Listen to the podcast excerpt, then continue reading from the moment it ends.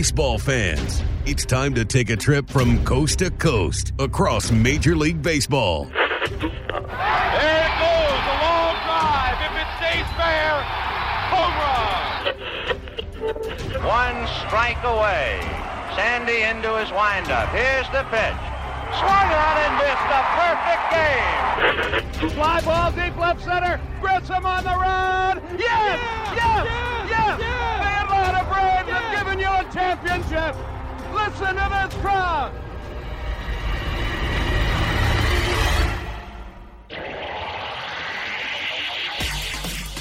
Braves and baseball talk straight from the diamond. Here's Grant McCauley.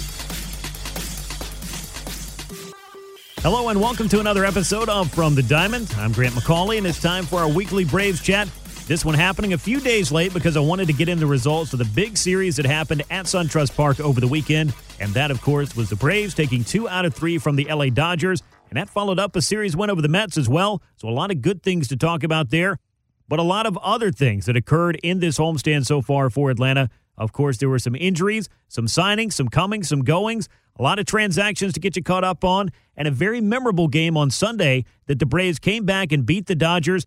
And Ronald Acuna Jr.'s early exit was certainly making the news as well. We'll get to all of that in this episode of From the Diamond.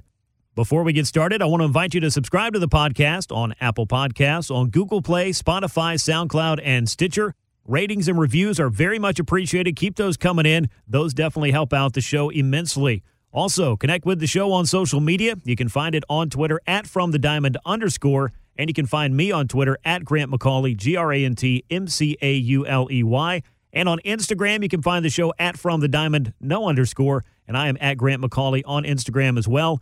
I'm doing a Braves Alumni Weekend giveaway. Be sure to go over to Instagram and check that out. Get yourself entered. All you have to do is be following along, and I'll pick a random follower sometime this week for the prize pack for the Braves alumni giveaway, again, that I'm doing over on Instagram. And of course, you know, every episode of the show and everything else I'm doing can be found over at FromTheDiamond.com. So make sure to check that out. Subscribe to the podcast. The likes, the shares, the retweets, all of that is very much appreciated to get the word out on From the Diamond to all the fellow Braves fans out there listening to the show, and maybe some that would like to listen to it for the first time. All right, with all that out of the way, let's get into what was a very eventful week for the Braves. Since last we spoke, they split a series against Miami, which I think was disappointing for a lot of folks just based on the head to head battles between the Braves and the Marlins had been fairly one sided. Atlanta had really handled business, but Miami was a little bit more plucky this series and was able to beat up on Dallas Keuchel and win a game there. Also staged a comeback on the Braves bullpen, which was uh, no less than disappointing when you think about how much work has been done on that pen but Atlanta still did escape, having split that series and with a winning road trip after taking two out of three from the Twins. You come home, you take a day off, you get that homestand started against the New York Mets. You don't have to face Jacob DeGrom. You don't have to face Noah Syndergaard. And the Braves take two out of three in that series against a club in New York that I really feel like maybe it was a bit of smoke and mirrors since the All Star break when they went out and got Marcus Stroman, went on quite a run against some of the bottom feeder teams and then they lose the series against the Braves, it very well might start sending the Mets teetering back toward not only the middle of the pack in the division, but also out of reach in that wild card race with about half a dozen teams vying for those two spots. With the Mets out of town, it only got more challenging for the Braves as the LA Dodgers rolled in, took the opener in comeback fashion, but then Saturday and Sunday, we saw the Braves begin to flip the script just a bit. Atlanta got some key home runs, but I would say the MVP for Atlanta may have just been the bullpen much maligned throughout the season. These guys have been kind of a punching bag, especially when you look at some of the games that have slipped away. It ain't easy to close these things out, and that's exactly why the Braves went out and got Shane Greene and Mark Melancon and Chris Martin. Those three guys, as well as Luke Jackson and Sean Newcomb, who got roughed up in the opener of the series, all came up huge for the Braves with great performances on Saturday and on Sunday, along with others, to help close out those games and put two wins in the books against the LA Dodgers. And that is no easy task. That's the Braves' first series win against LA since way back in 2015. So a lot of things had to go right, and for the Braves, they definitely did. Much more things went right over the weekend than went wrong on Friday night, and Atlanta has to be feeling pretty good about that as they get set for the Marlins to roll into town to wrap up this homestand this week. So that's the view from 30,000 feet on what's been going on for the Braves, who split a series against the Marlins and then won back to back series against the Mets and the Dodgers. But let's hear from some of these guys on some of the storylines that have unfolded throughout the last 10 games for Atlanta because there's been no shortage of storylines and intrigue wrapped up in the last week and a half for the Atlanta Braves. As that big showdown with the Dodgers got started on Friday night, Mike Soroka pitched great into the seventh inning. The Braves had a 3 2 lead, but then the Dodgers got into the Atlanta bullpen, hit a couple of home runs off Sean Newcomb in that seventh, and went ahead for good to win the opener of the series. Making matters worse for the Braves was the loss of center fielder Ender Inciarte, who had to leave the game after suffering a right hamstring injury. Come to find out on Saturday morning, Ender had suffered a grade 2 strain of his right hamstring. That's going to cost him four to six weeks He's hoping to be back before the regular season is over or be ready for playoffs if nothing else, but it could be a difficult road back when you suffer an injury like that with very little time left in the season. And the question becomes how are you going to get the at bats and the playing time to rehab properly from this and be able to help the club when the playoffs come around? So it'll be interesting to see what the timeline is for Ender and how quickly he's able to ramp things up and get back to baseball activities. Of course, that wasn't the only storyline going into that series against the Dodgers as the Braves made some roster moves, and one in particular that folks have been wondering about, I think, for a while, and that was optioning Johan Camargo back to AAA Gwinnett, where he can go get some regular at bats because his struggles on both sides of the ball are something that the Braves simply could not ignore anymore. And with that in mind, the Braves signed veteran shortstop Adeiny Hechavarria, who came in and was inserted into the starting lineup immediately on Friday and played very well throughout the Dodgers series, both with the glove and at the plate. Coming into the season, Camargo was looked upon as kind of a Swiss Army knife, a guy that you were going to love to have who was going to get some playing time at multiple positions and be able to come off the bench and make an impact on the club this year. That has not been the case, and that's something that General Manager Alex Anthopoulos discussed at length when Camargo was optioned back to Gwinnett. You know, I, I wish I could tell you. I mean, if it could be there's a million things i think i've said this in an interview before. We can craft all kinds of narratives. Was it not playing during the winter like you did the year before through late january? Was it not getting regular reps playing time here? Uh, was it trying to press maybe when he was playing and did get those starts? Hard to say but i think like anything else i think you know we talked to him going down getting everyday at bats trying to get his timing back. You know, he's still a young man with all the ability in the world. He should get back to what he was the Braves are hopeful Camargo will go down and benefit from being able to play every day and maybe taking a little bit of pressure off himself at AAA as well. As for Hechavarria, he's a veteran shortstop who's been known for his work with the glove, not so much with the bat. And Alex Anthopoulos discussed the reasons why they went out and made this move. I was there in Toronto when we signed him as a 20 year old. So he's always been a good defender, a light bat, but just someone that adds depth, solidifies things for us you know, beyond that, we wanted to get Johan going. We had talked about it throughout points of the year about getting him down to get every day at bats. So, with the way things are set up right now after the trade deadline, you know, to have someone like Adeiny available, we get to have everybody and continue to have our depth and solidify things in the infield. The idea is to have Adeiny Hechavarria playing every day at shortstop as the Braves await the return of Dansby Swanson, who's begun ramping up his baseball activities, but will still need a rehab assignment before he rejoins the major league club. Swanson has been sidelined with that bad heel for the better part of three weeks now, and the Braves felt they needed to make a move to at least shore up the defense, and whatever they can get offensively, I think, out of Hechavarria is a bonus. As for what to expect out of Hechavarria at this stage in his career, Alex Anthopoulos believes there's still some tread on the tire and some improvements he can make to play a little bit better with Atlanta. You know, his sprint speed and things like that, if you look at StatCast, still good. There's some things we noticed with his infield play that, you know, we talked to Wash about and got his input and so on that – we think he can tweak or make some improvements on. So you know, he's got the gifts and the talents to be a very good defender. But like anything, there's times when you can improve. So I don't know how that's going to translate. Wash is aware of it. He's going to spend time with him. Before we even went down this path, we had a meeting with Wash and Snit and Walt, former infielders, and just went through and pulled up some video and some things we noticed from R&D department. And you know, ask Wash, what do you think defensively? Where do you think he's going to be? What do you think you can do with him? So, Wash likes the talent and was excited to work with him. Now, adding Hechavarria to the infield defense certainly shores things up in the absence of Dansby Swanson. But with Ender Inciarte out, the Braves needed to make some kind of move to get themselves a little bit of an insurance policy as far as center field is concerned, with Ronald Acuna Jr. getting the majority of the looks out there with Inciarte sideline for what could be the rest of the season.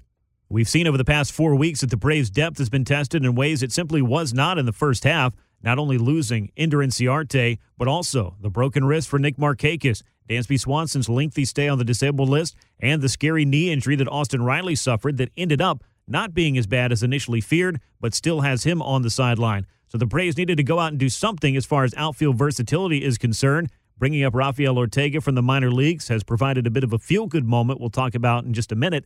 But the Braves may have been looking for somebody with just a little bit more major league experience, and they got their man on Monday as they claimed Billy Hamilton off waivers from the Kansas City Royals. Hamilton is a switch hitter who is certainly not known for his bat, but his elite speed on the base paths and his great work in center field defensively earned him a shot with Atlanta. The Braves will be paying him about $900,000 remaining for this year and a $1 million buyout of a $7.5 million option they'll most certainly decline. But for Atlanta, this gives them a weapon off the bench that they can use both on the base paths and in center field late in games, and they can move Ronald Acuna Jr. perhaps back over to right field or left field for defensive purposes. It just gives Brian Snitker a couple of more options he did not have. I don't expect Hamilton to get many at bats because he's not going to start in center field over Acuna, and the Braves need all the offense they can get on the corners. And unfortunately, Hamilton is really not known for his offensive profile, and that's something that's unlikely to change as he approaches the age of 30 here in the next, what, 18 months. Regardless, Hamilton is just the kind of versatile weapon the Braves are looking for. While he may not be starting, he could help the Braves close down some games and make some very big plays with his legs on the bases or perhaps out in center field as well. Getting back into that Dodgers series, I think one of the most memorable moments came from an unlikely source, an unlikely power source at that, as Rafael Ortega hit a go ahead grand slam that sent the Braves to the win on Sunday and the series victory over the Dodgers as well. Now, Ortega's a guy that had seen some major league time for three different teams over the last six or seven years, but not a guy who's ever been able to stick. The Braves brought him in into spring training, just kind of adding some depth, looking to have somebody on the ready at AAA just in case injury struck. And as it turned out, that proved to be a pretty valuable signing. Brian Snitker got the chance to get to know Ortega way back in spring training, and the outfielder made quite the impression at the time. Then he went to AAA Gwinnett and put up a great season. In fact, a career year for him as he came up leading the International League in extra base hits with career highs across the board in virtually every offensive category. And his grand slam on Sunday turned the game around for the Braves. Snitker said he was happy to see Ortega have that big moment to help out this team when it was needed most. That was awesome for him. I mean, he went to AAA and didn't say a word, just had a really solid year down there and got a chance to come up here and contribute. And, you know, he got a big hit the other day. He's, he won a game for us today. Good for him. You know, shows a professionalism and speaks volumes to the person that, that uh, Rafi is. Injuries are something Atlanta's had to deal with a lot in the second half, and it's something that every club realizes at some point during the season is very likely, if not inevitable. One of the guys who's been around and served in a role of filling in when injury is struck has been Charlie Culberson. He's done a little bit of everything for the Braves, including some time at shortstop, some time in the outfield, and anything else the Braves have asked and or required for him to do. He has stepped up and done it. And Culberson, who's done this job for quite a few teams, including the LA Dodgers club that just left town, said the Braves realize they simply have to overcome with the next man up. It's going to happen at some point during the season, and for us, I feel like you know we lost Ender somewhat early, but for the most part, we were pretty healthy, and our guys were in there every day. And then uh, lately, with know, Dansby going out and Cakes and, and Austin and Ender, like we've had a few more guys, you know, go down to the injury bug. It is what it is. You know, again, it's at some point it's going to happen. We just have to all kind of be ready and, and step up when you know when our name's called. But you know, we got a lot of good players, got a, good, a lot of depth here, so um, we just go out there and play baseball. Adding Adeiny Hechavarria and Billy Hamilton are moves that could help the Braves defensively speaking and hold down the fort until Dansby Swanson gets back. In the case of Hechavarria, that's exactly what the Braves are going to be asking of him for the immediate future. Meanwhile, the Braves made a whole bunch of moves when you look back at the trade deadline, trying to get things on track in the bullpen. Those moves have had some ups and downs, and particularly a rough start for all three relievers coming over Chris Martin from the Rangers, Mark Melancon from the Giants, and of course Shane Greene, who came over from the Tigers as an all star closer. Despite shuffling the roles around just a bit from the time those men were acquired, the Braves have tried to be patient. Brian Snitker continues to give them opportunities to step up when they're needed, and it would appear that all three men were up to the challenge in one of the biggest series of the season as the Braves took two out of three from the Dodgers, and all three men were big reasons why in games two and three. The Braves beat the Dodgers on Saturday night by a 4 3 score, and after Sean Newcomb tossed an inning and a third of scoreless relief, Luke Jackson allowed one run on a solo homer. Then Greene came in and struck out the side, and Melancon came in and nailed down the save. That's exactly what the Braves wanted to see from two of their new additions. And then on Sunday, it was all three men who stepped up to help beat the Dodgers by a 5 3 score. In the seventh, eighth, and ninth, it was Martin Greene and Melancon again with three scoreless innings combined, no base runners, a couple of strikeouts, and the Braves put a 5 3 win in the books to take that series from the high flying Dodgers. There's no doubt the struggles of Greene were the most pronounced. His first half a dozen outings with the Braves, he allowed seven runs, all of them earned on 13 hits and a couple of walks, two home runs tossed in there, and four strikeouts over four and a third innings. The absurd stat, if you want to look at it, is the fact that the batting average on balls put in play against Greene was 647. That's a slow pitch softball batting average. It just seemed like everything put in play was finding the outfield grass against Greene, and all of that damage forced Brian Snitker to think on the fly, move Greene out of the ninth inning duties, and put Mark Melancon in there. Last three outings for Greene, though, you can feel a lot better about. Three scoreless innings, four strikeouts, including punching out the side on Saturday against the Dodgers. As good as he has looked since coming over from Detroit, and perhaps Greene is finding his footing after changing leagues, changing teams, and of course going from a last place squad like the Tigers to a first place team like the Braves. Meanwhile, Melancon came over and pitched pretty well in his first four appearances, tossing shutout ball. As soon as he was put into the closer's role, Melancon promptly coughed up four runs in a third of an inning in a loss to the Marlins on August the 10th, and four days later got hit around for a couple of runs on four hits against the Mets, a game which the Braves won. Last two outings have been without incident, and Melancon has picked up three saves in his last four appearances, just what the Braves needed from one of their new additions. We'll see if he's able to grab a hold of that job and pitch up to the all star form he displayed mostly with the Pittsburgh Pirates throughout his career.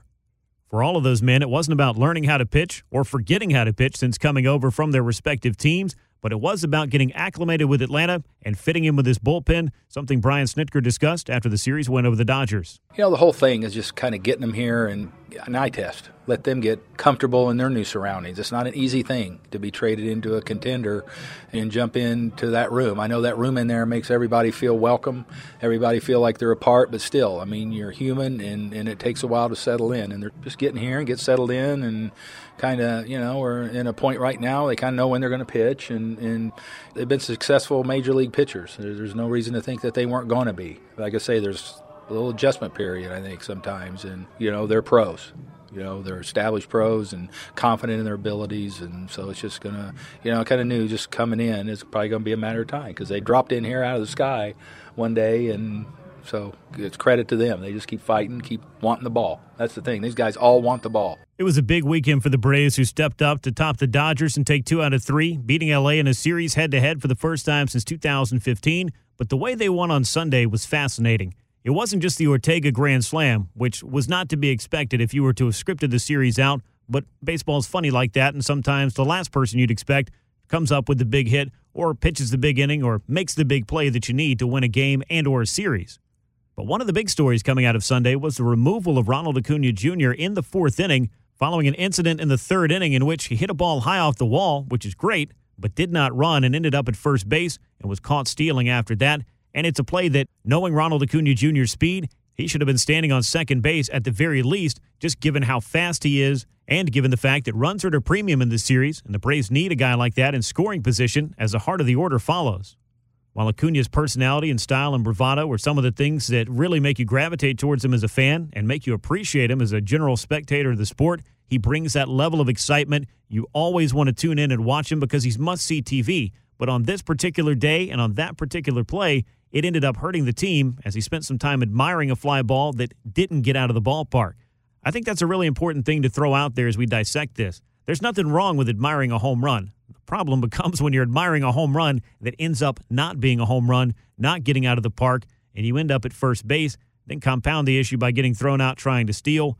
There's really no two ways about it. It just wasn't the right play at the right time from a player who is all kinds of talented and plays the game at the highest level possible among the best players in all of baseball at the tender age of 21. But as a young player, and as we've seen in the past, sometimes a lesson needs to be learned, and this game is full of teaching moments. And for Brian Snitker, he removed Ronald Acuna Jr. from the game and explained why following Sunday's victory. Yeah, he didn't run. You know, you got to run. You got to, you know, it's just not. It's not going to be acceptable here. I mean, there's, as a teammate, you're responsible for 24 other guys and that name on the front is a lot more important than the name on the back that jersey. And and um, you just you can't do that. We're trying to accomplish something and do something special here, and personal things got to be put in the back burner. You just you can't let your team down like that. Now, this is not something we see too terribly often, but I think anybody who's been a Braves fan for a while remembers Bobby Cox having a very similar incident with Andruw Jones back in 1997. Now, the difference was Andruw was out playing defense and let a ball fall in in front of him, a ball that should have been caught and could have been caught by someone as talented as Andruw 99 times out of 100. So I think the message was sent when Andruw was immediately taken out of the game. And we'll get to that in just a moment. But as far as the conversation between Brian Snitker and Ronald Acuna Jr., the Braves manager discussed exactly how that went down. It was mature, like he owned up to it. He accepted, you know. It, I don't. I know he knew he screwed up, and good for him. Like I said, it's over. He'll learn from it, and we'll go forward, and everybody will be all the better for it. Now, some folks may have been wondering why do you not take Ronald Acuna Jr. out of the game immediately? Because I didn't want to do that to Adam Duvall. It's kind of like I've learned in the past when you jump that and you punish that guy. He didn't do anything you know, and, and if we go out there, we're shorthanded and they hit a ball in the gap and he's an outfielder and he blows a hamstring, then what good does that? I want to make sure that he got time to get loose. So I didn't punish him. The focal point of all of this is the Braves' young star in Acuna, who many times has admired home runs. But the difference in this was it wasn't a home run, and as one of the fastest players in baseball, the fact that he was not standing on second base after a very lengthy stay around the home plate area to admire that blast into right field, that was what drew the criticism. And for the manager of a team with 24 other teammates that expect some level of accountability, there was a lesson to be had in this incident.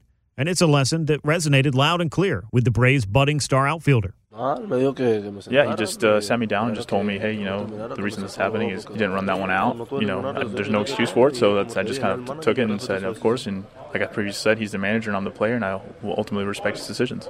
This was uncharted territory for Acuna, who's always been one of the most talented players on any team that he's ever played on. So getting pulled from a game is probably not something he spent too much time thinking about, even after a lapse in judgment. As for the discussion that happened in the bottom of the fourth inning, it wasn't really one Acuna had ever really expected to have. No, just because truth be told, it's never happened to me before. So I wasn't thinking about it as that being the case. But like I said, it was one of those things that was unintentional, just something that kind of slipped really the way it happened. So I wasn't expecting anything, but I still respect it. I know a lot of people were kind of bent out of shape about it online, and everyone is entitled to looking at it in different ways because this wasn't an easy situation on either side. You've got a young and talented player who makes an impact on the game on a seemingly nightly basis. And I don't really blame him for having a lapse in judgment. I don't think that's really the point here. And I certainly don't think he needs to go on trial or anything of the sorts. But I think the biggest thing is, again, looking at the context of that play. Admiring a home run, I think, is something that a lot of people enjoy, the showmanship that goes with that. But one of the biggest things about the situational awareness that I think you have to have is that would have been a two run home run, which is great but you still would have been trailing in that game. It's still the third inning.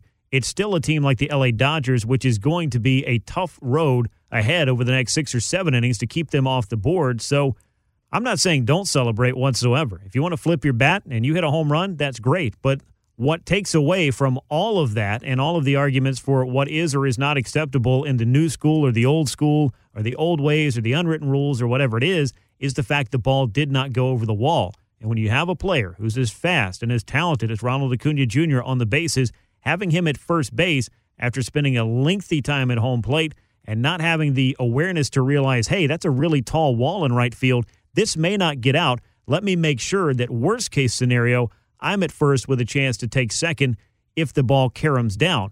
He didn't even have the opportunity to do that. The situation then got compounded because everybody, including the Los Angeles Dodgers, knew that he was going to try to steal second base. And while he got a great jump and nearly stole that bag, a great throw on a pitch out gunned him down, and that was a somewhat sour ending to what was a forgettable half inning for Ronald Acuna Jr. The biggest thing about this, and I think when you go back and look at it from the scope of Bobby Cox and Andruw Jones to the scope of Brian Snitker and Ronald Acuna Jr., is that this was simply a teaching moment and nothing else. Now, the Braves won this baseball game, which is great. And I understand the frustration of people that look at it and say, you could have cost your team the game by taking this guy out and playing shorthanded for the rest of the day. The fact of the matter is, I think that for the 25 men in that clubhouse, plus the coaches, obviously the manager, the coaching staff, all of the guys that put on that Braves uniform, there's a certain level of accountability that needs to be built in to going out to play together. And that particular act was not one that lent itself to being in the best interest of his teammates. I think that you saw some passion from Freddie Freeman. I think looking down the rail, if I'm not mistaken, I saw Kevin Seitzer, if not one of the other Braves coaches, kind of banging their hands on the top of the railing as Acuna got to first base and was not in scoring position for the heart of the lineup that's going to be coming up after him after hitting a ball off the top of the wall. that's a play that should be a double. And I think that that built into the manner in which he ran or did not run the bases in that particular incident. I think it's just an opportunity to say exactly what Brian Snitker said. The name on the back is secondary to the name on the front in the interest of winning ball games. This was a teaching moment, a learning opportunity for a young player who's going to be around for a long time and is going to be among the best players in the game of baseball for, I would say, the next decade, if not more. And this doesn't need to be a point that's belabored and brought up time and time again. I think the issue's been handled. I know Brian Snitker said as soon as the head hits the pillow at the end of the day, you go to sleep, you wake up, and tomorrow's a new day. Braves get an off day on Monday. They get a brand new series. On Tuesday, Ronald Acuna Jr. will be back in the starting lineup, hitting leadoff and playing center field. Nothing about that changes, but the opportunity to show somebody one of the most important parts of playing on a team, and that's the accountability, one man to the next. That's a lesson worth teaching. And unfortunately, that lesson can come in different forms at different times for different players. That just happened to be one that Ronald Acuna Jr. learned from on Sunday, and he's a very smart and talented kid. I think he's going to learn this lesson, move right on, and his talent's going to continue to speak volumes because, again, he's one of the best players in all of baseball, and the Braves are very happy to have him. And think about this as well. Ronald Acuna Jr., about a year ago, was hit by a pitch by Jose Urena, the first and loudest advocate for Ronald Acuna Jr.'s treatment and the way that the Marlins did him wrong in that particular situation, and Urena in particular. It was Brian Snitker. Brian Snitker was the man who was heated, passionate, battling for his player in that situation. So when you talk about accountability, you'll get the good from a player's manager, which means the support and the caring, but you're not going to be coddled when you make a mistake or when you do something that could potentially hurt the team. That's when the teaching moments come in. And that, I think, is what makes Brian Snitker a man who's respected in that clubhouse and has the Braves motivated to play for him each and every night he fills out a lineup card. As I wrap up this episode of From the Diamond, let's hear from a couple of guys that are doing some big things in the Braves starting rotation. And lately, Max Fried has looked a lot like the pitcher who opened the year on such a roll for the Braves before having some highs and lows in the middle portion of the season. Just take Sunday's start, for example. Fried gave up a three run homer to Cody Bellinger as the Dodgers jumped out to a big lead, and it looked like it might be a short day at the office for Max. But after getting out of trouble in the first, navigating through some in the second, he locked it down and did not allow another run for the remainder of his start, reaching the fifth inning when many people thought he might not even get out of the second. As it turned out, covering those innings was big, and the Braves bullpen did the rest. The Braves got the grand slam from Ortega, and all of a sudden, it went from a game that looked like it could be out of hand from the very first inning on to a win for the Braves that gave them the series. After spending some time on the injured list with that recurring blister issue, Fried has looked very good in the month of August. 22 and a third innings for him, just seven walks, 26 strikeouts. The only home run he allowed was a three run shot to Bellinger that was nearly caught and dragged back in by Ronald Acuna before the ball bounced out of his glove over the wall. For the month, Fried has a 2.01 ERA, and he's riding a five game winning streak, and the Braves have won each of his last half a dozen starts. And Fried discussed what's been going right for him lately. I mean, it just kind of feels like the way I was throwing the ball at the beginning of the year. Just not overthinking, trusting my stuff, and trusting the guys behind the dish and the homework and the just how much work they do, and they see the game so differently. And then also just trusting our defense. You know, you give them the chance to make some plays, they're going to do it. Along with the steady brilliance of Mike Soroka and the way Fried's been pitching of late, the Braves are also getting some contributions from Mike Foltynewicz. He returned from AAA Gwinnett, with the Braves winning each of his first three starts in his return to the big leagues. While the Dodgers worked up his pitch count and got him out after four and two thirds innings on Saturday, Atlanta was able to come back and win that game as they got the best of Hyun-Jin Ryu thanks to a two run double from Ozzie Albies and timely home runs from Josh Donaldson and Adam Duvall. For Folty, it was another step forward following a start down in Miami in which things could have got out of hand in the sixth inning, and Brian Snitker made a mound visit and opted to stick with Mike to get two big outs there, close out that frame, and the Braves picked up a 5 4 win when all was said and done.